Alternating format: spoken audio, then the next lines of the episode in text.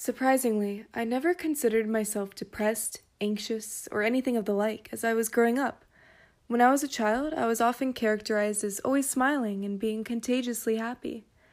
Despite the quote unquote chaos that I often experienced at a young age, I usually managed to stay positive. To clarify, I was never a victim of domestic abuse or had to live through the struggles of poverty, but I did experience many hardships loud fights, screaming, crying, misunderstanding, uncertainty, paranoia.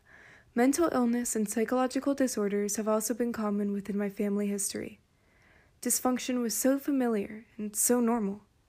Before my parents divorced, which was probably the best decision they ever made, I was sometimes exposed to chaotic and confusing situations. Nothing to cause any lasting trauma or deep stress, but enough to begin to expand my psychological awareness at a young age. Nonetheless, my parents were always so loving and supportive towards me and my brother. They were always there for us emotionally and always striving to give us the best resources possible. This is something that I am extremely grateful for. No matter what we were going through as a family or as individuals, my parents never forgot to reinforce their love and commitment towards their children. I believe that this is the aspect that separates my life from the disorderly lives of many other kids growing up. Many children who come from dysfunctional, abusive, or traumatic family backgrounds lack the connection and support needed to not only overcome these obstacles, but also to learn from these experiences and grow as a person. This can be seen on the flip side, too.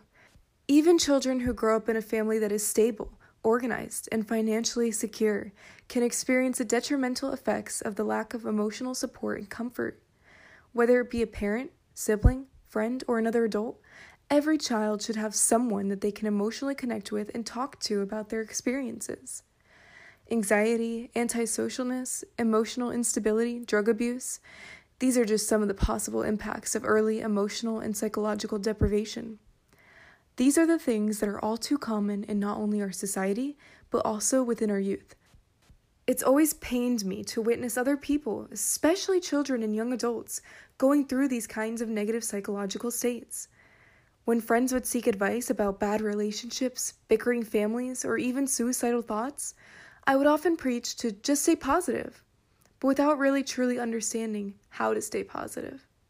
Now, I know that love and emotional connection are essential to the psychological well being of humans. I believe that through enough awareness, positivity, and communication, we can overcome and understand the adverse psychological effects that may have influenced our childhood and early adulthood experiences. We can break these generational cycles of disorder and instability. This kind of awareness may be able to reduce the prevalence of mental illness, depression, drug abuse, and everything of the like in adolescents and young adults.